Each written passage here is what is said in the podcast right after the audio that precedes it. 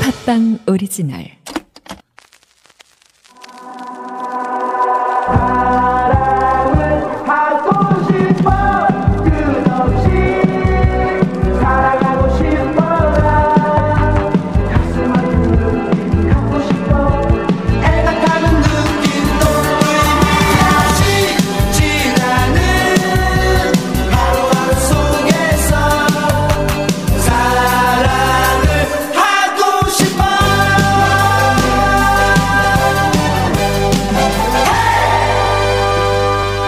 정영진 최욱의 매불 쇼. 네 반갑습니다 정영진입니다. 네 안녕하십니까 최욱입니다 압도적 재미 매불쇼 진짜 생방으로 금요일 함께하겠습니다 네 오늘 이제 휴일이고요 노동절. 예 게다가 또 박하윤 씨가 오니까 오늘은 그냥 저희는 아. 네 그냥 편안하게 쇼. 쉬었다 가는 거죠 아 박하윤이 다 하고 그렇죠 그렇죠 네 지금 뭐 댓글에도 네. 아. 다 박하윤 얘기밖에 없어요 우리 보러 왔다는 사람이 하나가 없네. 그렇습니다. 네. 그 많은 분들이 역시 방송은 실력 위주로 해야 된다. 그렇지, 그렇지. 박하윤이 제일 실력자 아니냐. 이렇게 뉴스 잘하는 애가 없어. 네네네. 자, 오늘 이제 편안한 마음으로 네. 여러분과 함께 휴일 출발해 보겠습니다. 저는 박하윤에게 뭐야. 띄우는 노래. 아 진짜. 아니 뭐 내 마음은 아니고 그러니까 방송에 도움을 많이 주시니까 아 정말. 아니 뭘이 아 왜 이래. 형도 준비했구만 아 최욱. 2PM의 10점 만점 10점 아 최욱 씨. 아니, 내가 그런 게 아니고 아, 최욱 우리 씨. 시청자분들이 그렇게 보신다는 겁니다 10점 만점에 10점 그렇게 저는 저렴하게는 안 가겠습니다. 네. 저는 2PM의 허트비트로 아나 진짜 Listen to my heart, 아참 waiting for you. 야, 아, 노래까지 하네. 자, 오늘 네. 여러분의 선택은, 아, 다들 심장이 뛴다고 합니다. 하트 비트! Can you feel my heartbeat? 어우, 심장 세게 뛰네. 자, 유튜브도 박하윤을 잡으세요. 우리 잡지 예, 마시고. 우리 잡아서 뭐 할 거야? 예, 아무 의미 없습니다. 사람들이 방송. 원하는데. 방송은 자 실력 위주로 갑니다. 대중이 원하는 위주로. 2PM 어디 갔습니까, 2PM? 2PM? 네. 2PM 해체지 뭐. 아, 해체. 아유, 뭐, 모르, 모르, 모른다고 네. 해. 아, 뭐하러 해? 해체해. 난리 났어요. 모두가 다 박하윤 얘기밖에 없어. 커뮤니티에서도 박하윤 얘기밖에 없습니다. 아니 나오자마자 매불쇼하고 연관어에 박하윤이야. 맞습니다. 2년 동안 나온 곽수사는 전혀 연관 검색어에 없어요. 박하윤 두 번 나오고 매불쇼 첫 번째 연관 검색어입니다. 언제나 사회에 관심 많은 클리앙도 박하윤 얘기로 도배가 됐습니다. 웃는 실력 장난 아니라고. 아 웃는 실력이 좋아. 아 웃는 실력 좋습니다. 실력이 너무해. 너무 좋아. 저는 그 황금 연휴인 줄 몰랐어요. 네. 그러니까 맨날 그 황금 연휴 코로나19 조심해야 된다. 네. 그렇게 얘기를 했는데 왜 황금 연휴인지를 몰랐어. 아 며칠 며칠 쉬는지조차도. 예, 왜 쉬는지 잘 몰랐어. 근데 이제 보통의 직장인들은 오늘 쉬는 날이죠. 안 가죠, 그죠? 네. 직장 다니시는 분들. 하지만 오늘도 일하시는 분들 적지 않습니다. 아, 공무원은 안 쉬나 보네요.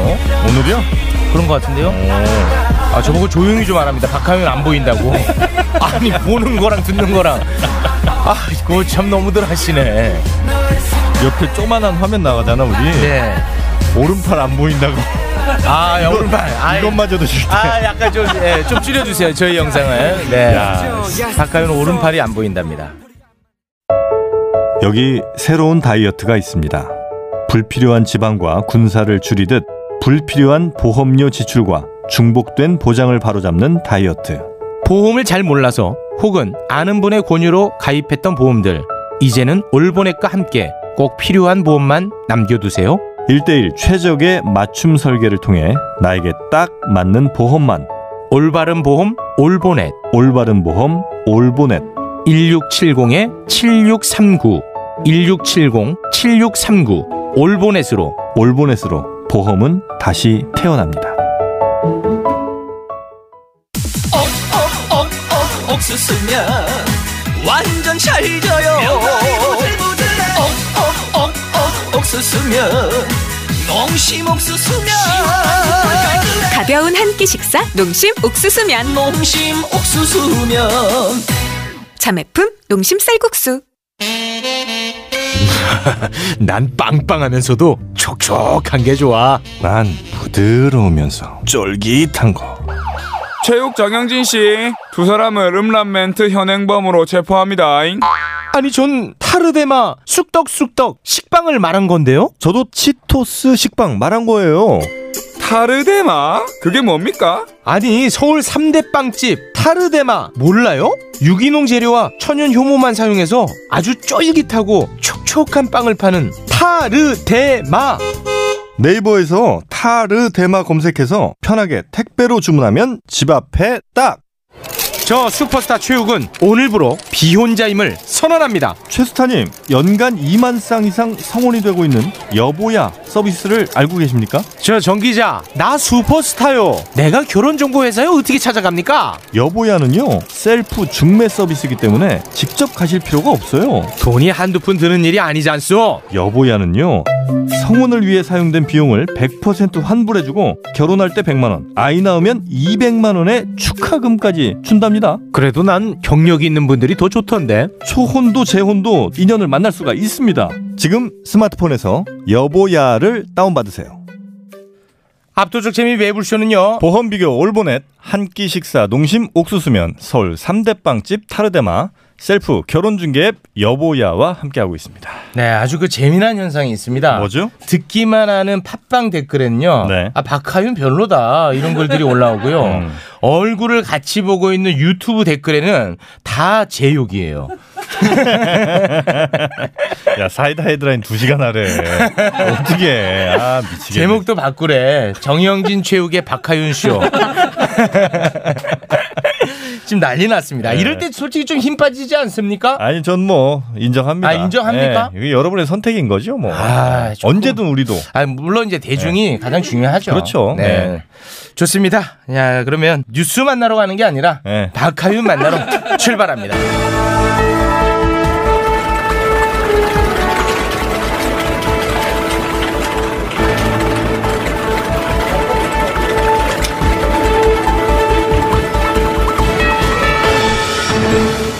포도만보 사이다 헤드라인 힘 빼지 마 최짜자. 우리 힘 빼서 뭐 하나. 아, 맞습니다. 어차피 네. 다 박하윤인데. 힘 빼고 하겠습니다. 그래. 박하윤 기자 어서 오게. 안녕하십니까 음. 박하연입니다. 자넨 이렇게 관심 받아본 적이 있나? 없어요. 없지. 네. 어, 부담스럽나 아니면 솔직히 행복한가? 가슴이 두근거. 아 가슴 두근도. 네. 야, 아, 애들 얘네들 또 미치겠네. 야, 가슴 두근에 얘네 또 미친다고. 아니, 그런 식으로 자꾸. 그 노리지 마. 네. 아 그거 진짜 하나도 안 누리고 어. 이래도 되나 저 사실 잘리나 싶었거든요. 야, 저 뒤에 있는 액자 있잖아. 어. 저게 날개로 보인대. 미친놈들 아니야, 진짜. 아 진짜 감사합니다. 아, 아, 기분 좋나? 너무 좋고 아. 일단 와 너무 감사해요. 그러면 제가 음. 얘네들 지금 너무 흥분 상태니까 이 흥분을 좀 끊어주는 차원에서 어? 한마디 좀 드리자면 박가윤 씨는 딱 보면 막 너무 빛나고 음. 웃는 게 음. 정말 뭐 순백의 미 아니겠습니까? 백만 불. 네. 그런데 오늘 이제 차 타고 오는 모습을 봤는데 야 차에 새 똥이 새 똥이 어떻게 그렇게 많? 그게 아니라 제- 난 너무 놀랐어. 제가 어제 택시 아저씨를 박았어요. 그래서 거기가 다 찌그러졌는데 아니 찌그러진 게 중요한 게 아니라 새 똥이 어떻게 그렇게 많아 차에? 그래서 뭐 똥을 풀었다는 거야, 뭐야? 아 그렇게 어. 새가 똥을 싸요. 그렇게 아, 새- 새가 똥을 새가 싸. 너를 좋아하는구나. 모르겠어요. 아, 지금 새똥 되고 싶다고. 내가 새똥이었으면 질투난데 새, 새한테. 아 저보고 그거 말할 시간에 어. 새 차부터 해드리라고 난리네요. 아, 아, 근데 잘 박는 모양이구만. 네. 아 그거 어떻게 그거 다치진 않았고? 네, 안 다쳤고 아. 가만히 계셨는데 혼자 가서 박았어요. 왜? 근데 모르겠어요. 모르겠어, 아직도. 네. 아 어떻게? 그래서 보험, 보험 처리했고. 네, 보험 처리할. 근데 이제 그렇게 하고 그 택시 기사님이 음. 얼굴 보고 사과했답니다. 내가 잘못된 곳에서 있었어. 뭐하러. 아, 그 이제 보험 처리 깔끔하게 잘 했고. 네. 아, 조심하게. 자, 그러면은 뉴스 어떻게 할래, 네. 말래? 할게요. 아, 뉴스 한번 좀 가보겠습니다. 네, 오늘 첫 번째 키워드는 노동자의 날입니다. 오늘 문재인 대통령이 노동자의 날을 맞아서 어, 이번 이천 화- 화재로 희생된 분들 대부분이 일용직 노동자였다면서 음. 그 어떤 희생에 못지않게 사회적 의미가 깊고 가슴 아픈 일이라고 애도를 했는데요. 안전한 일터로 산재를 줄이는데 최선을 다하겠다고 약속도 강조했습니다. 네, 대한민국이 그 산재 1위국이죠. 인구 대비로. 예. 어, 그거 굉장히- 내가 늘 얘기하지 않았나? 늘 이거? 얘기하잖아요. 어, 산재로 1년에 1000명이 죽어요. 음, 하루에 3명씩 그냥 돌아가시는 거야. 그러니까요. 예. 어? 경향신문이었나? 응? 그 산재로 이제 돌아가신 분들의 이름으로 음. 일면을 채운 적이 있었는데 그거 보니까 어우, 굉장히 정말 끔찍하더라고요. 그러니까 우리는 매일 그냥 웃고 뭐 이러고 있지만 네. 오늘도 셋, 내일도 셋이라는 거예요. 네. 예. 이건 무조건 줄여 나가야 됩니다. 근데 이게 돈과 신경을 좀 쓰면 사실은 이런 건 진짜 줄일 수 있거든. 그렇죠. 예. 네. 근데 그걸 좀 안 쓰는 게 너무 마음이 아프다. 자, 그리고요. 네, 그래서 두 분 5월 1일 정확히 어떤 날인지 아세요? 노동절이라며. 네, 근데 그럼 말 그런 식으로 하지 마요, 그거. 아, 내, 내가 잘못했나? 네. 그러니까 우리나라에서는 근로자의 날이라고 말하잖아요. 네. 이게 근데- 그 정식 명칭 은 근로자의, 근로자의 날이죠. 날. 음. 네. 근데 노동계와 전문가들은 이 날을 노동자의 날로 바꿔야 된다고 지적을 하고 있습니다. 아, 노동이 일을 통해 재화나 서비스를 자발적으로 생산한다는 능동적인 의미라면 근로는 단순히 일을 한다는 수동적인 의미라고 하네요. 음. 근면하게 일한다 뭐 이런 거지. 그렇죠. 네, 그냥, 그냥 열심히 일하는 애들. 그 음. 노동자는 이제 일을 통해서 생산해내는 사람들. 근데 이게 그 일제 잔재라는 얘기가 또 있지 음, 않습니까? 예전에 한번 우리 배웠지. 네, 이거. 네. 강제 노역 때 음. 그때 아마 이제 그 근로라는 표현을 처음 쓴 건 아닌가. 근로봉사대, 근로정신대.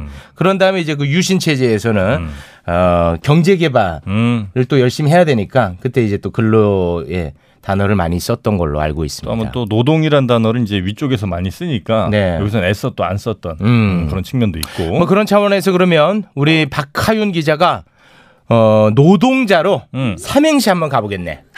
삼행시 갑니다. 아, 자, 삼행시. 이런 건 오래 생각하면 안 돼. 그냥 아, 바로바로 어. 나가는 바로 거야. 바로. 네. 자, 노. 노동자들이요. 어, 의식, 아, 의식, 의식 있어, 의식 있어. 의식까지 있어. 아, 의식 있어. 동. 동번으라 수고하셨습니다. 정말. 진짜장. 또 이런 걸뭐 화냈잖아. 아니, 아니, 요, 요, 재밌네요. 돈, 돈 모르냐, 나! 뭐 이렇게 화냈잖아. 야, 노동자들이요, 어, 동 보느라 수고하셨습니다. 이게 이제 그, 국의 음악. 자, 자! 자, 오늘은 매블쇼와 함께 행복한 휴일 보내세요. 아, 예, 그럴게요. 네네네네. 아유, 네, 좋다. 행복하겠습니다. 고맙습니다. 노동자 삼행시 어. 들어봤습니다. 야, 이 사람들도 이렇게 재밌다고. 난리예요. 아, 진짜요? 예, 이러니 개콘이 없어지지 뭐 그런 글들이 올라오네요. 네. 아, 감사합니다. 체육이 너 좀 배워라라는 글들이 뭐 조- 음. 지배적이네요. 자, 그러면은 코로나 상황 한번 좀 살펴볼까? 네, 코로나 현황 짚어드리겠습니다. 오늘 0시 기준으로 확인된 국내 신규 확진자 수는 9명입니다. 이 중 해외 유입 사례가 8명, 국내 지역 사회 발생이 1명인데요. 또 국내 완치율은 84.2%를 기록했다고 하네요. 거의 안정기에 접어들었어요. 음, 어제는 이제 0명이었는데 오늘은 음. 또 한 명이네요. 지금 뭐 보시면 음. 아시겠습니다만 팟빵에서는 그 뭐 하는 짓들이냐. 근데 유튜브 댓글은 정말 청정구역입니다. 네. 아, 여러분 죄송합니다. 우리 저 팝빵 오디오로 듣는 분들께는 네, 네. 우리 전해드릴 수가 없네 요 이거를. 네네. 열심히 하겠습니다. 아니야, 아니야. 아니, 너 탓은 없어. 어. 자, 그리고 아, 그리고 이렇게 우리나라가 안정기에 접어들자 세계 주요 정상들이 앞다퉈서 한국산 진단키트를 구매하겠다고 요청하는 등 통계 현상마저 일고 있는 가운데 일본에서는 우리나라 이 진단키트 이상하다, 믿을 수 없다, 정확성에 대해서 의심하는 입장을 밝혔었는데요. 음. 이에 따라 국내 진단키트 업계가 코로나19 진단키트 수출 대상국에서 일본을 후순위로 둘 방침이라고 합니다. 네, 제일 뒤로 뺀답니다. 네. 제일 뒤로 빼. 아, 왜냐면 딴 데서는 지금 이거 하나라도 더 얻고 싶어 하는데 아마 예. 거기까지 못 가겠지. 네. 자, 그러면 코로나 상황은 요 정도로 정리를 하고 정치권 이모저모 요거는 그냥 뭐 간단하게만 짚고 가겠습니다. 네, 알겠습니다. 첫 번째 알려드릴 소식은 이 통합당 소식인데요. 새 원내대표의 김종인 비대 출범 결정을 맡긴다는 소식입니다. 지난 28일 전국일을 열어 김종인 비대위원장 선임을 의결했지만 김종인 내정자가 거부 의사를 밝혔는데요. 따라서 어, 다음 달 새로 선출되는 원내 지도부에 넘기기로 했다고 합니다. 음, 이제 21대 당선인들을 주축으로 이 결정을 내리겠다 음. 예, 그런 판단인 것 같습니다. 그렇게 되면 김종인 위원장은 조금 어려워질 수도 있겠네요. 근데 이제 그 원내대표를 뽑을 때 네. 원내대표에 나가는 후보들이 네. 난 김종인 비대위로 가겠다 혹은 나는 음. 김종인 비대위로 안 가겠다 이걸 이제 공약을 할 거 아니야. 네. 그러니까 의원들 뜻이 김종인을 원함 또 갈 수도 음. 있는 상황이기도 하지. 어떻게 될지는 뭐 지켜봐야겠군요. 음. 자 그리고 네, 한편 더불어민주당은 어제 비례정당 더불어시민당 양정숙 비례대표 당선인의 부동산 명의신탁 논란 등에 대해 검증이 부실했다며 사과를 했는데요. 아, 민주당은 현재 물밑에서 여러 경로로 양 당선인에게 사퇴 권유를 시도하고 있고요. 하지만 양 당선인은 여전히 사퇴 의사가 없는 것으로 전해졌습니다. 자, 저희가 이거 한번 다뤘었죠. 네네. 음. 네, 의원이 되면 의원직을 내려놓는다는 거 이거는 거의 있을 수 없는 일이다. 네. 근데 이것 때문에 지금 더불어민주당은 골치가 아픈 음. 그런 상황입니다. 이 검증을 너무 제대로 하지 않은 거 음. 아니냐라는 비판의 목소리가 지금 굉장히 크거든요. 왜냐하면 더불어시민당 후보였습니다만 음. 사실상 더불어민주당 비례 5번이었답니다. 음, 음, 처음에 음. 그렇기 때문에 이게 더 큰 비판을 음. 받고 있는 건 아닌가 싶어요. 지금 이제 마이크를 자꾸 치우라고 그러시는데 누구 마이크? 바깥에 마이크 치우래. 아, 야 마이크 치우면 진짜. 소리가 안 들어가잖아. 아이고. 생각 좀 해라. 진짜 어떻게 애들 네. 아, 유튜브의 이게 부작용이구만. 네네. 네. 솔직히 이제 마이크만 치우면 2만까지는 바로 찍는데, 아, 그러나 우리 또 팝빵과 함께 갑니다. 그럼. 네. 자, 양정숙 당선인 문제. 지금 더불어민주당의 가장 큰 음. 아, 골치가 아닌가 그런 생각을 해봅니다. 네. 자, 그럼 다음은. 청국장님께 묻는다로 넘어. 아, 청국장님께. 음. 내 전화번호? 뭘 물어볼 거야? 아, 두분 트로트 좋아하시나요? 아, 트롯. 요즘 뭐 트롯 대세니까. 음. 어, 최 짜장은 아주 잘 부르고 나는 이제 잘 못 불러. 왠지 좋아하실 것 같아요. 아, 왠지. 그 어떤 의미인지 좀 물어봐도 네, 뭔가 괜찮겠나? 느낌이 뭐 그래요. 아, 그러세요. 느낌이. 어. 좋아하실 것 같아요. 음, 그래. 저도 굉장히 좋아하는데요. TV조선에서 사랑의 콜센터라는 프로그램이 요즘 굉장히 인기가 있습니다. 그러니까 이거 이제 미스터 트롯 음. 이후에 계속해서 그 관련 상품을 만들어내고 있는. 네, 이것 때문에 이제 매우 불편하지. 아, 내가 아주 죽을 맛이에요. 이것 때문에 시청률이 안 나와요, 더라이브가. 20% 나온대 이게. 아, 이 얘기 왜 안 왔또 너는? 아 이게 어제가 음. 논란이 있었는데 어. 홍진현 씨가 깜짝 게스트로 출연을 했습니다. 음, 여기는 이제 그 탑 세븐 음. 미스터 들만 트롯에 이제 나오는데. 음. 음, 그런데 홍진현 씨가 부산에 사는 28세 박태리라는 가명을 사용해서 탑 세븐과 전화 연결을 하고 어, 듀엣곡을 즉석에서 요청한 후에 스튜디오에 깜짝 등장을 했는데요. 일단 이 부분이 우리 시청자분들에게 불편함을 안겨준 것 같습니다. 그러니까 여기 시청자분들이 탑 세븐과 함께 음. 이제 전화 통화를 통해서 음. 대화도 하고 신청곡도 하고 음. 그렇게 노래 듣는 음. 이런 포맷인 것 같은데 이 전화 연결되는 게 하늘의 별따기인가 봐요. 뭐 워낙 많은 분들. 워낙 많은 분들이 예. 하니까 그런데 그런 시청자들의 기회를 가명 박태리 그러니까 음. 다시 말해 홍진영 씨가 뺏은 거 아니냐 맞아요. 그런 것 때문에 일단은 빈정이 한 번 상합니다. 그리고? 네. 그리고 나서 또 진행을 맡고 있는 김성주 붐 씨가 출연한 당첨자들에게, 그러니까 전화 연결이 된 음. 분들에게 홍진현 씨가 노래를 불러주면 어떻겠냐라고 질문을 던졌는데 이때마다 그분들이 싫다, 탑세븐이 불러달라 뭐 이렇게 했더니 이제 홍진영 씨도 조금 그렇고 음. 전화 당첨되신 분들도 좀 마음이 그랬던 아 것 분위기가 같아요. 좀 싸해졌구만. 네. 음. 그래서 사실 그 홍진영 씨도 인기가 많은데 음. 괜히 이제 홍진영 씨가 나가가지고 시청자분들이 굉장히 불편함을 많이 느끼고 음. 논란이 되고 아 논란까지 됐네. 예, 이게. 지금 뭐 그렇게 됐나 본데 여기서 이제 청국장님한테 어떤 부분을 질문할 건가? 맞아요. 제가 질문하고 싶은 지점이 바로 아, 프로그램 제작 방향에 대한 시청자들의 분노 혹시 과몰입이 아닐까요? 음. 이런 생각이 드는데 매번 새로운 재미를 위해 노력하다 보면은 음. 새로운 게스트가 출연할 수도 있고 음. 야 질문 그렇잖아요. 좋다. 어, 질문 좋아. 근데 꼭 이렇게까지 논란이 됐어야 됐나? 아이고 아. 그렇지. 네. 아, 질문이 이렇게 좋을 수가 있나? 어, 손석희. 아. 작가님께서 잠깐. 예, 이게 어쩐지 질문 형편없더라. 저 작가 탄. 아, 진짜 궁금해 자기는? 네, 좀 아. 궁금해요. 그러니까 여기 이제 질문의 요지는 사실 제작진 입- 음. 알아들었어. 요지 필요 없다. 네. 그러니까 제작진 입장에서는 뭐 아. 하나라도 더 재미를 위해서 홍진혁 씨도 투입해보고 음. 뭐 이- 이것저것 해보는데 장치지 장치. 예, 그러니까 요게 이제 그 불편함으로 연결됐다는 거 아니겠습니까? 음. 그 어떻게 됩니까? 일단 나는 그 시청자들이 일단 이 프로그램 자체가 음. 내가 저 스타를 키웠다. 그러니까 저 탑세븐을 내가 만들었다는 느낌이 굉장히 강하신 그렇지. 것 같아. 내가 만들고 네. 함께 성장해가는. 그래서 제가 잘 되면 내가 기분 좋고. 그렇지. 네. 이게 이제 아이돌들도 이제 처음 나올 때 약간 그런 게 있는데 네. 그러다 보니까 조금 감정이 시청자 순수한 시청자는 아니다. 음. 난 그렇게 봅니다. 네, 네. 네. 거의 이제 엄마.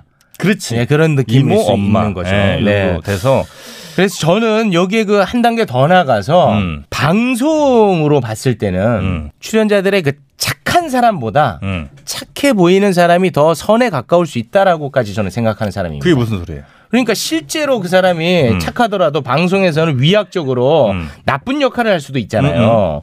그러니까 뭐 이경규 씨 나서 막 사대질하고 실제는 착한 사람일지라도 음. 그런데 이제 중요한 것은 착한 사람보다는 음. 방송적으로 착해 보이는 게 더 선에 가깝다. 그러니까 대중에게 비춰지는 게 제일 중요하고 음. 대중의 마음이 가장 중요하다 그런 생각해 봅니다.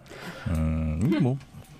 내 얘기는 아예 그냥 들을 생각을 안 하네. 준비가 안 돼 있네. 아니, 뭐 맞는 얘기인가도 잘 모르겠고. 음. 아이고 참 어제 제가 더 라이브에서 네, 이제 이런 좀 실수가 있었어요. 뭐 어떤? 어제 그 낙선인 특집으로 해가지고 어.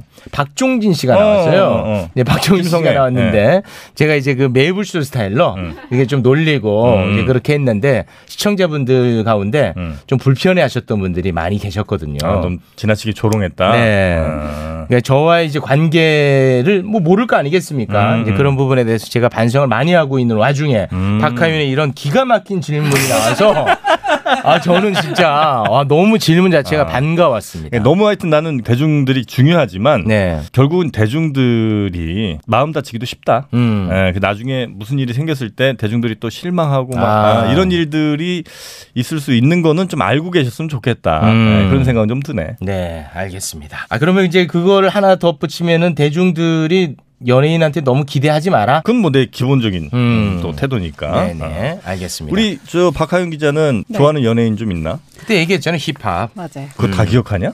왜 이렇게 기억해? 너 곽수산이 누구 좋아하는지 기억해? 엄마 좋아하겠지. 근데 요즘 두 분이 제일 좋아요. 어? 저는- 저는 사실 두 분이 엄청나게 유명하신 분들인지 몰랐거든요. 아 유명하진 않아. 음. 엄청 유명하시더라고요. 어. 아 그래? 네, 요즘 자주 듣고 있어요. 아. 그래? 재밌나? 네, 아, 근데 확실히 그 우리 정영진 씨가 음. 그 사모님하고 금슬이 좋으니까 그게 좀 좋게 보이나 봅니다. 그런 모습이 굉장히 또 이제 좋게 보이나 보네. 됐다 됐어. 됐어. 자, 우리 박하윤 어떤 노래 듣고 싶나? 네 오늘 김성재 말하자면 아, 김성재 말하자면 아, 저도 참 좋아했던 노래입니다. 이 노래 기다리신 분들도 아주 많았던 것 같아요. 네, 네. 다들 딱 듣고 싶은 노래 틀어줘서 고맙다네요. 네. 아, 팟빵 댓글은 지금 토 쏠린다고 난립니다. 어떻게 저 노래도 가능하겠나? 아이, 노래는 잘 노래까진? 못하시지. 노래 진짜 못하는데 네. 음. 부를 수는 있어요. 아 그래? 허! 허! 아, 반주 들리지?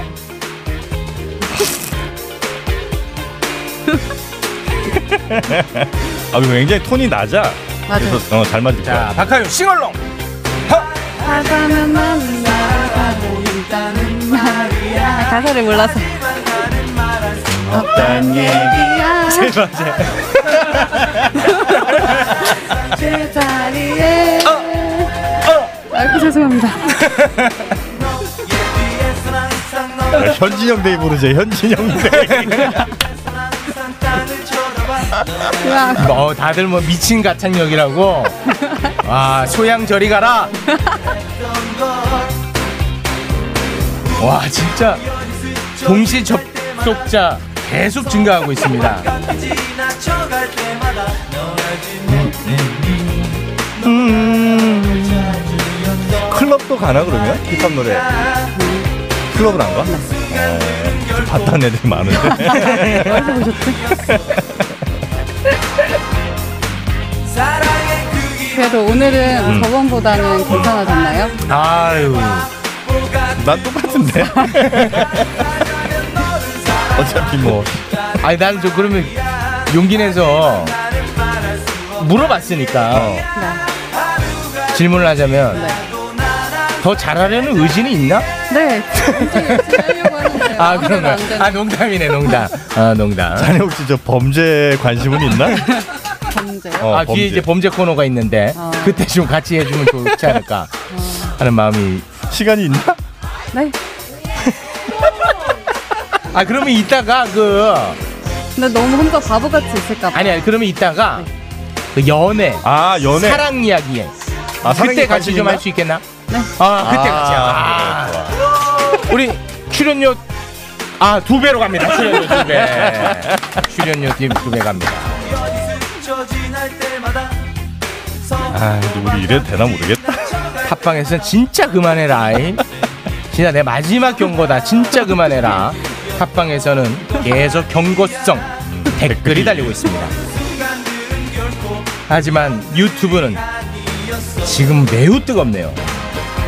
우리 청취자 팟빵 청취자분들도 살짝 한번 보셔도 좋을 것 같은데. 유튜브 잠깐. 내가 볼 때는 지금 유튜브 접속자 수가 증가하는 게 팟빵에서 이쪽으로 넘어오는 숫자입니다. 혹시 좀 못생긴 표정도 지을 수 있나 자네? 그건 안 되나? 이게 막 이렇게 찡그랗게 막 이런 거? 연습하면 돼. 나는 이제 이 표정 안 지어도 그, 그, 그 상태. 긁지 말고 뿌리세요 글루타셀 아직도 무작정 긁고 계신가요? 지금도 밤마다 긁어대는 아이 때문에 고민이신가요? 미친 듯이 가려울 때는 긁지 말고 글루타셀을 뿌려보세요. 약국이나 검색창에서 리얼한 후기를 확인해 보시고 많은 사용자들이 인정한 특허받은 글루타셀 스프레이로 긁지 않는 편안한 밤을 보내세요. 긁지 말고 뿌리세요 글루타셀 오늘도 걱정, 내일도 걱정이십니까? 여러분의 사업에 날개를 달아드립니다. PNB 마케팅. 효과도 없고 가성비 떨어지는 기존의 광고 대신 팟캐스트, 유튜브, 페이스북, 인스타그램 전문으로 가성비 갑인 광고를 효과적으로 보여드립니다. 600만 자영업 시대 남들과 다른 마케팅으로 성공의 스토리를 만듭니다. PNB 마케팅. 온라인 마케팅 20년의 비밀 네이버에서 PNB 마케팅을 검색하세요. 팟빵 광고는 역시 PNB. 우와, 나 이번에 와이퍼 바꿨어. 이제 안 바꾸려고. 뭐? 와이프를 바꿨다고? 어, 이번 와이퍼는 유리를 완전히 깨끗하게 닦아주고 발수 코팅까지 해준다고. 헐, 젠더 감수성 어쩔? 유리 닦는 것 때문에 와이프를 새로 들여? 정신 차려. 아니 와이프가 아니고 와이퍼 킴블레이드 와이퍼는 고무가 아니라 실리콘 재질이라 몇 년 지나도 처음의 성능이 그대로 유지된다고 오, 킴블레이드 와이퍼. 검색해 보니까 와디즈 펀딩도 진행하네. 이거 당장 해야겠구만. 완전 새로운 타입의 와이퍼 블레이드 검색창에 킴블레이드를 검색하세요 아우 사랑하는 우리 딸 아빠랑 각질놀이 할까? 시더 시더. 아빠 발톱 너무 두껍고 색깔도 이상해. 아, 이 녀석 그럴까봐 내가 캐라셀 네일 준비했지 갈라지고 두꺼워진 발톱 무좀이 싹 사라진다고 근데 아빠 발톱 너무 푸석푸석해. 그래 캐라셀 네일로 발톱 영양까지 관리할게 미국 판매량 1위, 600명 임상 실험을 거친 전 세계 48개국 손발톱 케어 압도적 지배자 캐라셀 네일. 2주 후 달라진 손발톱을 경험할 수 있습니다 네이버에서 캐라셀 네일을 검색하세요 압도적 재미 매불쇼는요. 가려움 완화제 글루타셀 광고대행 PNB 마케팅 사각 와이퍼 킴블레이드 손발톱 건강 캐라셀 네일과 함께합니다 네, 에, 이 코너만큼은 네 우리 팟빵 청취자 위주로 갑니다. 다들 눈을 감고 네. 즐겨주시기 바라겠습니다. 범인 때려잡으러 출발합니다. 범죄를 알면 심리가 보인다. 자, 오늘도 함께 하겠습니다. 권일용 교수님, 어서 오십시오. 네, 반갑습니다. 네, 반갑습니다. 스타트 날씨 날씨가 완전 여름이에요. 여름. 아, 오늘 좀 덥더라고요, 진짜. 어, 네. 날씨 얘기로 시작. 자, 자, 더운 날씨에 이제 걸어오다 보니까 아니요, 어떤 일이 아니요. 있었을까요? 오늘 별일 없이 잘 왔어요. 잘 네. 왔는데 오늘 아들 일병 진급식이에요. 아, 아들이 지금 군에 있습니다. 그 얘가 그 오토바이 타고 그랬던 놈이 지금 맞습니다. 그 놈이잖아요. 네. 얘가 이제 초등학교 다닐 때, 초등학교 어릴 때 이 결혼기념 신혼여행 갔다 와가지고 집사람하고 저하고 찍은 옛날에는 이제 이렇게 테이프로 이렇게 해줬거든요. 비디오 테이프. 비디오 테이프. 예, 옛날에. 예, 예. VHS. 근데 애들 어릴 때 이제 그걸 보여줬더니 초등학교 어릴 때 그걸 보고 막 우는 거예요, 얘가. 그래서 얘가 왜 아빠 엄마 신혼여행 갔다 온 걸 보면서 이렇게 우는가 했더니 어. 자기 빼고 놀러 갔다 왔다고. 엄마 아빠가 나를 빼고 둘만 여행을 갔다 왔다고. 야, 이거 대박입니다. 나본것 같은데. 아, 요거 대박이에요. 나 이거 벌써 본것 같은데. 진짜 그래가지고. 엄마 아빠의 신혼여행 비디오 테이프를 보여주면서 아, 아니야, 아니야. 어디 가셨습니까 여행은? 그때 아니 괌 갔다 왔는데. 아, 괌. 야 해외 여행이니까 아, 더 정말 화가 날 수 있거든요 아들 된 입장에서. 여러분 어때? 여러분 오히려 본것 같지 않습니까? 이거 재밌네. 아니, 진짜 이거 실화예요, 실화. 실화예요. 아니, 아들이 실화 아니면 안 해. 예, 진짜 서운하지. 나만 빼고 괌에 가니까. 네. 일병인데. 일병인데 그 실화로 아, 안 하니까. 봤는데 아 일병인데 거짓말합니까? 아 이거 너무 재밌네. 아, 출출도. 아 왜냐면 괌은 서운하다니까 진짜. 엄마 아빠. 근데 거기 어딘지는 몰라도 네. 엄마 아빠가 근데 자기를 놀러 갔다. 자기를 빼고 엄마 아빠가 놀러 갔다 왔다고 아, 얘가 막 울던 애가 벌써 군대 가가지고 네. 잘 오늘- 지내고 있습니다. 네네네. 아, 이렇게 속아 넘어가는 거 보면 재밌어요. 네. 아뭘봐요 배를 잡는데. 아, 아니 오다 보니까 저기 정현지 씨 차에 그 앞유리에 세통 이만한 거 붙어 있던데. 네. 제 유리에도? 어 아까는 없었 뭐 붙이셨나 보네. 네. 없었어. 아까 없었는데. 아 지금 오다 보니까 아, 나 새통 뿌리셨네. 새통님 새통 다행. 어떻게 뿌려 내가. 네네. 자 알겠습니다. 자 아주 재미난 이야기로 굿스타트입니다. 자 오늘은 어떤 범인을 때려잡으면 좋을까요? 아, 또 오늘 이 날씨 좋은데 또 사건 이야기를 하게 돼서 죄송한데요. 네. 지금 며칠 전에 장롱에서 70대 할머니하고 손자가 발견된 사건이 있었습니다. 그러니까 시신으로 발견됐죠. 발견됐죠. 네. 장롱에서. 장롱에서 음. 70대의 여성과 10대의 남자 아이의 시신이 음. 발견이 12살 됐습니다. 됐습니다. 12살 된 아들. 근, 아, 이제 손자죠, 손자. 손자인데. 할머니와 손자죠. 할머니와 손자인데, 이 용의자가 누구냐면 이 할머니 아들, 그러니까 아- 이 아이의 아버지예요. 음. 근데 어저께 체포가 됐습니다. 네. 네. 그래서 이제 뭐 여러 가지 전모가 밝혀졌는데, 그래서 이 내용을 가지고 이제 사회심리학적인 분석을 좀 해볼까 해서 오늘 준비를 해왔고요. 어, 이 사건 내용은 간략하게 말씀을 드려보면 3일 전에 그 동작구에 있는 한 그 주택에서 할머니의 장남인 아들의 며느리가 몇 차례 이제 연락을 시도하니까 연락이 안 된 거예요. 그래서 그 실종 신고를 경찰이 하고 둘째 아들한테 이제 내가 어머니가 연락이 안 돼서 실종 신고를 했다라고 하니까 이 둘째가 그 순간부터 전화기를 끄고 잠적을 해버렸어요. 용의자가 예, 둘째인가 보군요. 네, 둘째 아들이요. 네.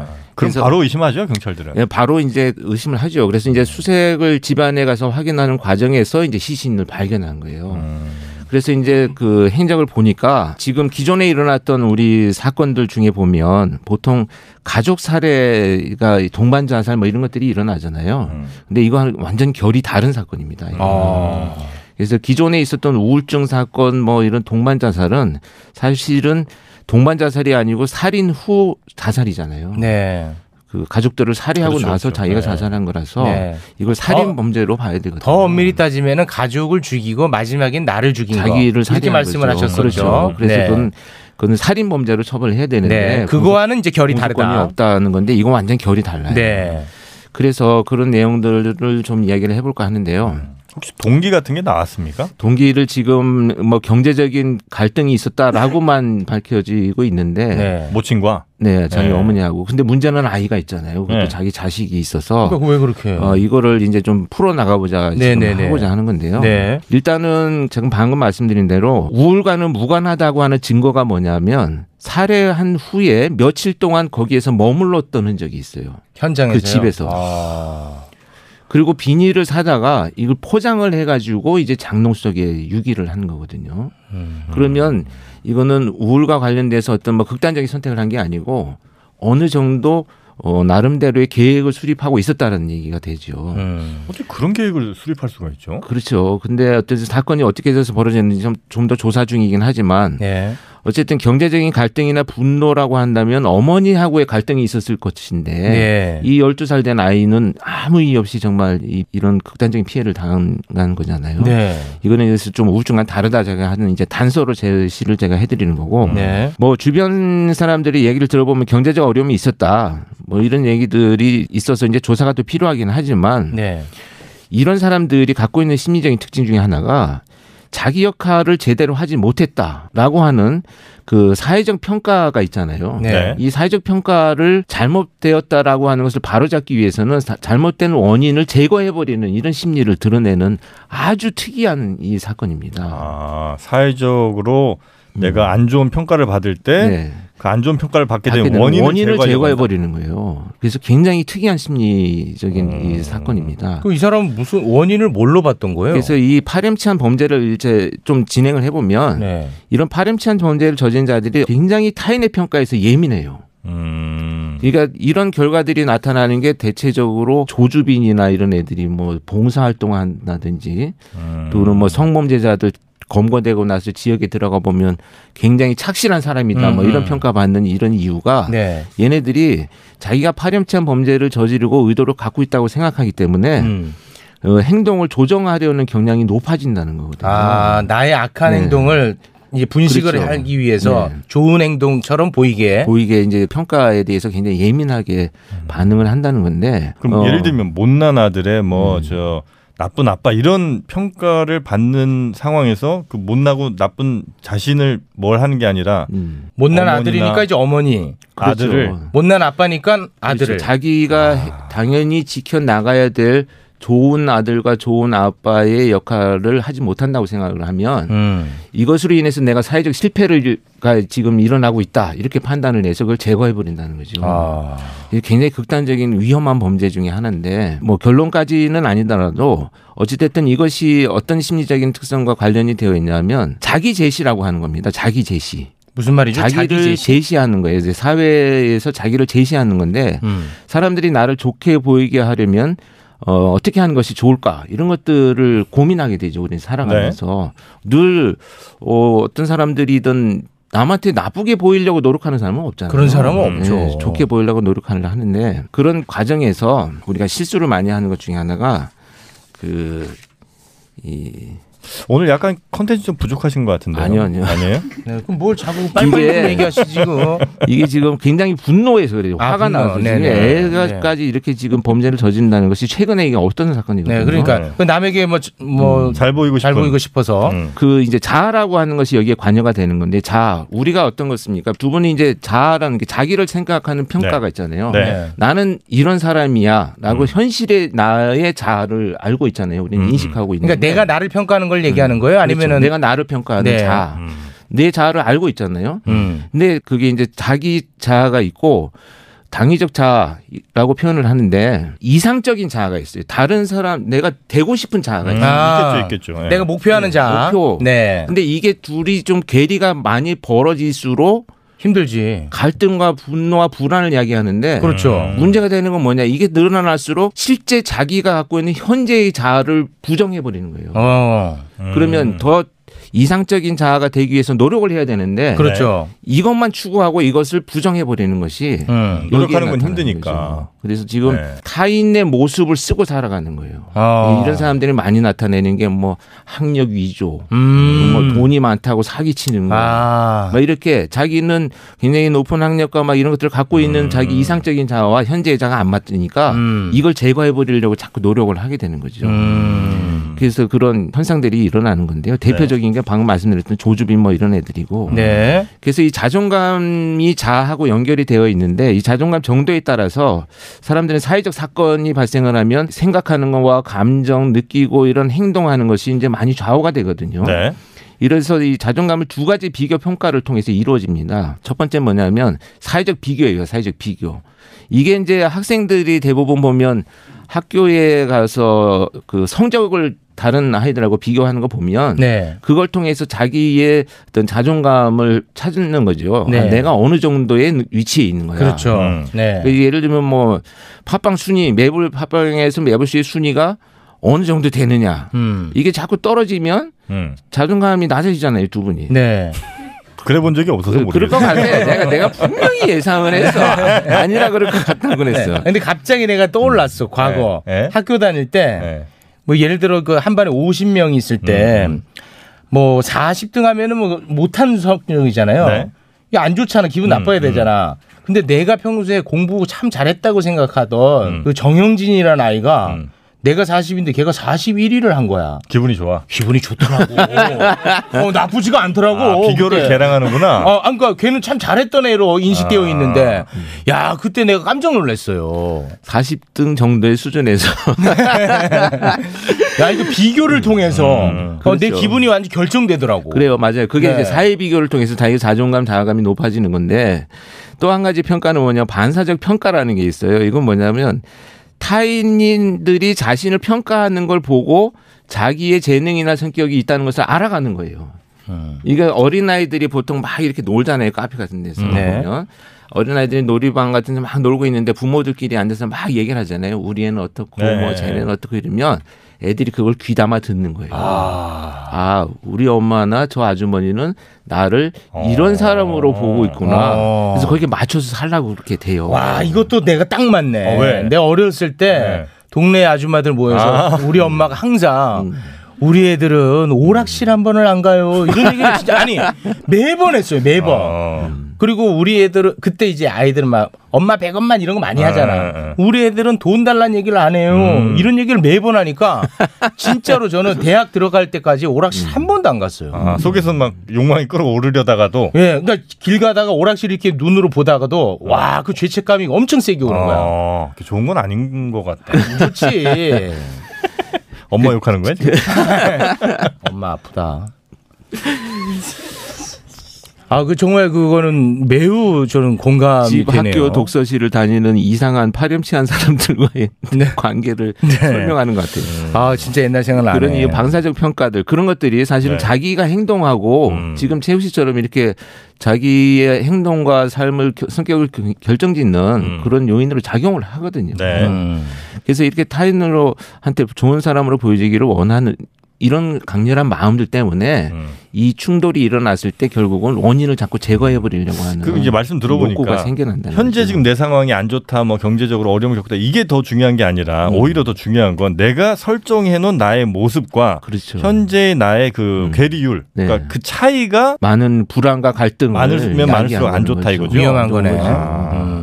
그래서 적절하게 자기를 돌아보는 것이 중요한데 네. 정영지 씨는 그 차이가 크다고 생각하십니까? 아시다시피 저는 뭐 거의 없죠. 아, 솔직하게 갑시다. 나에 대한 기대 역시 없잖아 나는. 아, 뭐 나를 별로 기대 안 하잖아. 아, 그렇습니까? 네. 내 기대치가 낮으니까 어. 음. 별로 뭐 좀 괴리류 없죠. 네. 우리 교수님은 조금 있으신 것 아니 같아요. 없어요 없어요. 저는 뭐 여기 와가지고 완전히 괴리감을 상실해서 아. 여기서 좁혀졌어. 아, 여기 와서. 여기서 인정, 인정. 확 줄어들어가지고 거의 간격이 없어졌어요. 네. 나, 아, 나는 이런 애였구나. 아, 아주 바람직한 거네요. 네, 그러면. 바람직하게 아. 생각을 하고 삽니다. 그 이 매부 씨가 아주 통찰을 주셔서 네, 그 간격이 클수록 위험한 상황이라는 거, 요거 참고하시면 좋을 것 같습니다. 범죄까지는 안 가더라도 어떤 그렇지. 뭐 우울감이나 이런 네. 게 좀 커질 수 있겠네요. 그렇죠. 커지죠. 그게 이제 그래서 안타깝게도 이런 자신에 대한 평가의 환경 원인이 되는 요인들을 제거하게 되는 것이 이렇게 나타난 케이스로 이 사건을 해석을 한다는 음. 겁니다. 음. 아마도 이걸 이제 분석해 보면 그럴 가능성이 높다 이거죠. 어. 네. 그러니까 확실히 그 인스타 보는 게 안 좋긴 아, 이런 면에서 네. 인스타. 아, 매우 인스타가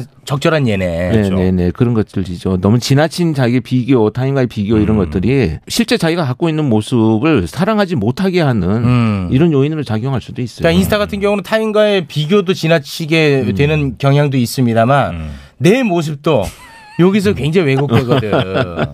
내가 실제 갖고 있는 모습보다는 또 남들이 봤을 때 화려한 모습을 많이 올리지 않습니까? 그렇죠. 그 찰나의 순간을 올리는 거니까. 어쩔 수 없이 올리긴 하되 음. 또 본인 사진을 보면서도 괴리가 얼마나 괴로울 아, 거야. 진짜 그렇겠네. 사실 난 이게 아닌데. 그리고 조금 위험할 수도 있겠네요. 그러니까 뭐 위험하다라는 사실 얘기보다는 그것을 우리가 정확하게 인식하고 음. 있다면 어, 자기 어떤 그 삶을 유지해 나가는데 굉장히 흥미로운 환경이 될 수 있는데 음, 너무 거기에 매몰되면 이렇게 이제 극단적인 경우들이 생길 수 있다는 네. 겁니다. 요거 좀 타개하기 위한 뭐 좀 팁 같은 거 좀 있습니까? 사실 네. 이거는 조금 자기 제시에 대해서 사람들이 너무 관심을 갖고 있는데 음. 나를 좀 잘 보여주려면 어떻게 하면 좋습니까? 하는 심리학적 이론이 되게 많아요. 많은데 음. 오늘 제가 좀 팁으로 드리고 싶은 것 중에 하나는 대표적인 것이 이제 사회생활을 해나가면서 우리가 상대방을 칭찬하잖아요. 네. 칭찬을 하는 것이 자기 제시를 할 때 굉장히 중요한 요인으로 작용을 합니다. 네, 네. 근데 이 칭찬을 할 때 직접적인 칭찬, 간접적인 칭찬 뭐 굳이 이렇게 나눠 보자면 상대방에 대한 좋은 칭찬을 하실 때 내가 굉장히 좋은 사람으로 보여지잖아요. 앉은 자리에서 칭찬을 할 때 이 연구 결과가 하나 있는데 2007년 연구긴 한데 그 미국에서 이제 식당 종업원들이 와가지고 이렇게 주문을 받을 때 네. 아주 좋은 선택입니다라고 한 마디만 던져줘도 음. 팁이 30% 이상이 늘어난다는 거예요. 아 그래요? 굉장히 좋은 어, 이번에 선택을 잘하셨습니다. 뭐 이런 칭찬들. 음. 왜냐하면 사람들은 내 선택에 대해서 항상 불안하거든요. 아. 내가 이걸 잘했는가, 이 음식을 먹어야 되나, 뭐 이런 것들을 결정해야 될 때 음. 음. 뭔가 와서 아유 좋은 음식 잘 선택하셨습니다. 이 한마디만 가지고도 음. 굉장히 내가 기분이 좋아져서 이 사람을 좋게 보는 이런 결과가 음. 나타났다는 경우들이 어. 있거든요. 아. 이 사소한 거지만 칭찬이 굉장히 중요한데 그러니까 칭찬을 받는 것보다 내가 하는 게 더 중요하다는 말씀인 거죠. 음. 그렇죠. 둘 다 중요한 거죠. 하기도 네. 하고 잘 받기도 해야 된다는 이제 얘기인데 이 간접적인 칭찬 특히 사회생활하다 보면 직장에서 칭찬할 때 보면 상사들 칭찬을 함부로 또 하기가 어렵잖아요. 아, 상사들 칭찬을. 뭐 그렇지. 선배나 상사들한테 어뭐 이번에 음식 잘 선택했어 이런 얘기가 아. 하면은 어 사장님 음. 아, 회사 운영이 아주 제법이에요. 뭐 이런 건 이제 조금 그렇지. 그래서요. 그럼 진짜 직장을 자기가 주인인 줄 아는. 그래서 이런 경우에는 우회적으로 음. 다른 사람들, 그러니까 사장하고 친한 상사하고 친한 사람들하고 있을 때 상사 칭찬을 해주면 음. 이게 우회적으로 이렇게 들러 들어가잖아요. 이럴 때 그 칭찬을 듣는 사람들이 직접 듣는 것보다 신뢰도를 훨씬 많이 갖고 있다 음. 이런 결과가 있어요. 아, 네. 예. 오히려 이렇게 건너서 듣는 게 더 신뢰 신뢰도가 높은 거죠. 제가 별로 나한테 관심이 없는 것 같은데 다른 사람 얘기를 들어보니까 어디 가서 내 칭찬을 할 때 아, 그 이유는 야, 얘 진짜- 얘가 진짜 나를 괜찮게 생각하나 음, 봐. 내 앞에서 하는 것은 이제 아첨이 네, 될 수도 뭐, 있는데 아첨 예. 아부 아, 정도인데. 뒤에서 내 칭찬하는 거는 아무런 본인한테 득이 안 되는데 그렇죠. 했다는 거니까 네, 아. 굉장히 신뢰스럽다 이렇게 해서 자기 이제 제시가 좀 성공적으로 일어난 결과가 있다 이런 연구들이 있거든요. 네. 이제 간접적 칭찬은 도달하지 않을 가능성이 매우 높다는 거. 네, 아. 그건 좀 있습니다. 좋은 얘기는 잘 안 도는군요. 안 돌고 내가 사장님 칭찬하잖아. 저 새끼 저거 저거 어, 뭐 놀이나 이런 아. 생각을 또 할 수도 있어. 그러니까 이제 그 사람하고 친한 사람한테 해야죠. 친한 사람한테. 사장하고 친한 사람? 음, 친한 사람. 근데 이제 친하지 않은 사람이 약간 흉을 보면서 칭찬을 하면 음, 어 진짜 얘가 괜찮은 애구나 이렇게 생각하지. 음. 음. 그 팁 관련해서는 근데 약간 전 의심 하나를 좀 해보면 좋은 선택입니다 할 때 팁이 늘었다고 그러잖아요. 네. 근데 좋은 선택입니다를 누구한테 할까? 비싼 거 시킨 사람들한테 주로 하거든. 그래서 혹시 팁이 늘어나는 건 아닙니까? 아, 아, 돈 많은 사람들한테 그렇죠. 그러니까 아, 칭찬이 나갔으니까. 그러니까 이게 저 비싼 거 시킨 사람들한테 칭찬이 나가니까. 아니 근데 그 이제 미국에서의 연구니까 미국 네. 은 이제 팁 문화가 이제 일반화되어 있잖아요. 네. 그러니까 꼭 비싼 음식을 안 시켜도 음. 어느 정도의 팁을 항상 주게 되어 있는데 그걸 조금 더 더 주더라는 이런 연구입니다. 알겠습니다. 음, 네. 둘이 왜 이렇게 싸워? 항상 그렇잖아요, 우리. 음. 네, 알겠습니다. 요즘 뭐 날씨도 좋은데 이 사건 얘기 안 하다 보니까 좀 우울하네요. 아이 뭐 근데 우리 사회에서 일어나고 있는 일들이니까 안 할 수 없는 거죠. 네, 안타깝습니다. 이게 네. 그래서 지금 초대 에 말씀드렸던 것처럼 단순히 우울증, 경제적인 뭐 어, 어려움 이런 갈등이 문제가 아니라 음. 이렇게 그 내면을 들여다보면 자기가 하- 되고 싶은 것이 못 됐다고 해서 정말 가족까지 이렇게 그 제거해 버리면서 자기가 뭔가 새로운 삶을 추구한다고 하는 이런 심리적인 기자를 갖고 있다면 네. 이거는 정말 깊이 생각해 볼 필요가 있다 이렇게 생각합니다. 어떻게 그 네. 부모님이랑 아, 자식을 아니, 그 아내분은 없습니까? 얘가 수감 생활을 하고 나온 지가 얼마 안 돼서 아마 그 부부관계 가족관계 해체됐던 걸로 봐요. 아, 전과자군요. 음. 강력범죄로 들어가 있다가 나온 지가 얼마 안 됐다는 거거든요. 아, 뭔가 그 죄질이 좋지는 그러니까 않네요. 음. 굉장히 살아오는 삶의 환경이 늘 자기는 이런 것들이죠. 나는 좋은 사람이 되고 싶어. 돈도 많이 벌고 싶어. 근데 자꾸 좌절되고 이러니까 이 문제가 나한테 있다 이런 것보다는 그런 원인이 되는 평가들을 제거하고 나면 내가 좀 새로운 삶을 살 수 있을 거야. 뭐 이런 아주 그 이 황당하고 극단적인 네. 이런 선택을 한 것이지 않나 이렇게 분석을 합니다. 알겠습니다. 우리 시청자, 청취자분들도 우리에 대한 칭찬은 다른 유튜브 댓글란에 남겨주시기 바라겠습니다. 간접적으로. 간접. 네, 아, 칭찬. 이런 건 상당히 응용이 빠르네. 또. 네. 직접 들으면 우리 기분 나빠요. 네. 우리한테 아부하는 것 같아. 네. 자, 그럼 오늘 요 정도로 하고요. 어떤 노래 들으면 좋을까요? 네. 아, 오늘 오랜만에 이선희 씨. 네. 예. 아 옛날이요. 아, 참 선택 좋으셨습니다. 아 옛날이요. 선택이 참 좋으시네요. 네. 돈 줘. 굉장히 운영이 빨라요. 직접 하면 안 순식간에 된다고. 그냥. 이거 먼거 준비할 때 조심해야 되겠어 이게. 이선희. 크, 이선희 씨는 정말 노래 네. 잘합니다. 네. 아, 옛날이요. 이제 내 곁을 떠나간 내 곁을 아니라 내 곁을. 또 아, 가수분들 한번 모, 모아놓고. 아니, 아니 근데 제가 전에 말씀드린 옛날에 추리 작가들하고 같이 이렇게 노래방을 한번 갔는데 작년에 추리 작가분들하고 글 쓰는 분들하고 음, 네네. 갔는데 노래방을 갔는데 이분들 노래를 하면서 띄어쓰기를 하더라고요. 이렇게 아, 띄어쓰기 띄어읽기. 띄어쓰기 하면서 노래를 불러요. 아, 작가분들이니까. 아, 노래가 노래방 가시면 이런 노래 막 부릅니까 우리 교수님도? 뭐 아니 이런 노래를 막 부르진 않죠 노래방 그 어쩌다가 작년에 한번 갔는데 후배들하고 가면 이제 아는 노래 별로 없으니까 음. 아침에 일어나면 손바닥에 멍이 들어 있어요. 아 탬버린만 계속. 아, 탬버린. 탬버린은 좀 치료돼요. 공중 한 두 번 정도 이렇게 회전. 아. 근데 보통 이제- 그거밖에 음. 할 네. 게 없어 우리가 노래방에서. 저런 걸 잘 치는 분들은 네. 도사에는 만남 불러도 탬버린을 쳐요. 아주 꼴보기 싫습니다. 부를 땐 나갔다 오지. 위에 분들이 좋아하시죠? 그래 탬버린 잘 치면. 아니 저는 위에 분들하고 별로 사이가 안 좋았어요. 자기 제시를 잘 못하고 살아가지고 후배들한테만 자기 제시를 하고 살았어. 아, 다음 주에도 또 즐거운 사건. 즐거운 사건은 사건이요. 없습니다. 즐거운 네. 사건이 아니라 즐거운 얘기를 하고 사건을 풀어가야 되는데. 네네. 앞에만 재밌으면 돼요. 이런 충돌이자에 대해서 좀, 아유. 좀 이 고민스러워. 아닙니다, 아닙니다. 지금 훌륭합니다. 네, 책 하나 좀 선물 좀 해드릴까요? 유머와 일본지 뭐 이런 거? 아 근데 난 지금까지 진짜 어디 만들어서 갖고 온 거 없다니까요. 신기하게 겪으신 일들이 책들에 다 있다는 게 문제. 아이고 참 뭐. 거. 책이를 꼈겠죠. 그렇겠지. 아니, 그러니까 사람들이 다 비슷한 걸 겪고 사는 것 같아요. 하긴 그게 더 공감이 클 수 있겠네요. 갈게요. 갈게요. 좀 있어봐요. 어디 이렇게 갈라고 그래요. 갈게요. 우리도 심심한데 이게 좀 있어요. 갈게요. 권희룡 교수님이었습니다. 대단히 네, 고맙습니다. 고맙습니다. 네, 감사합니다.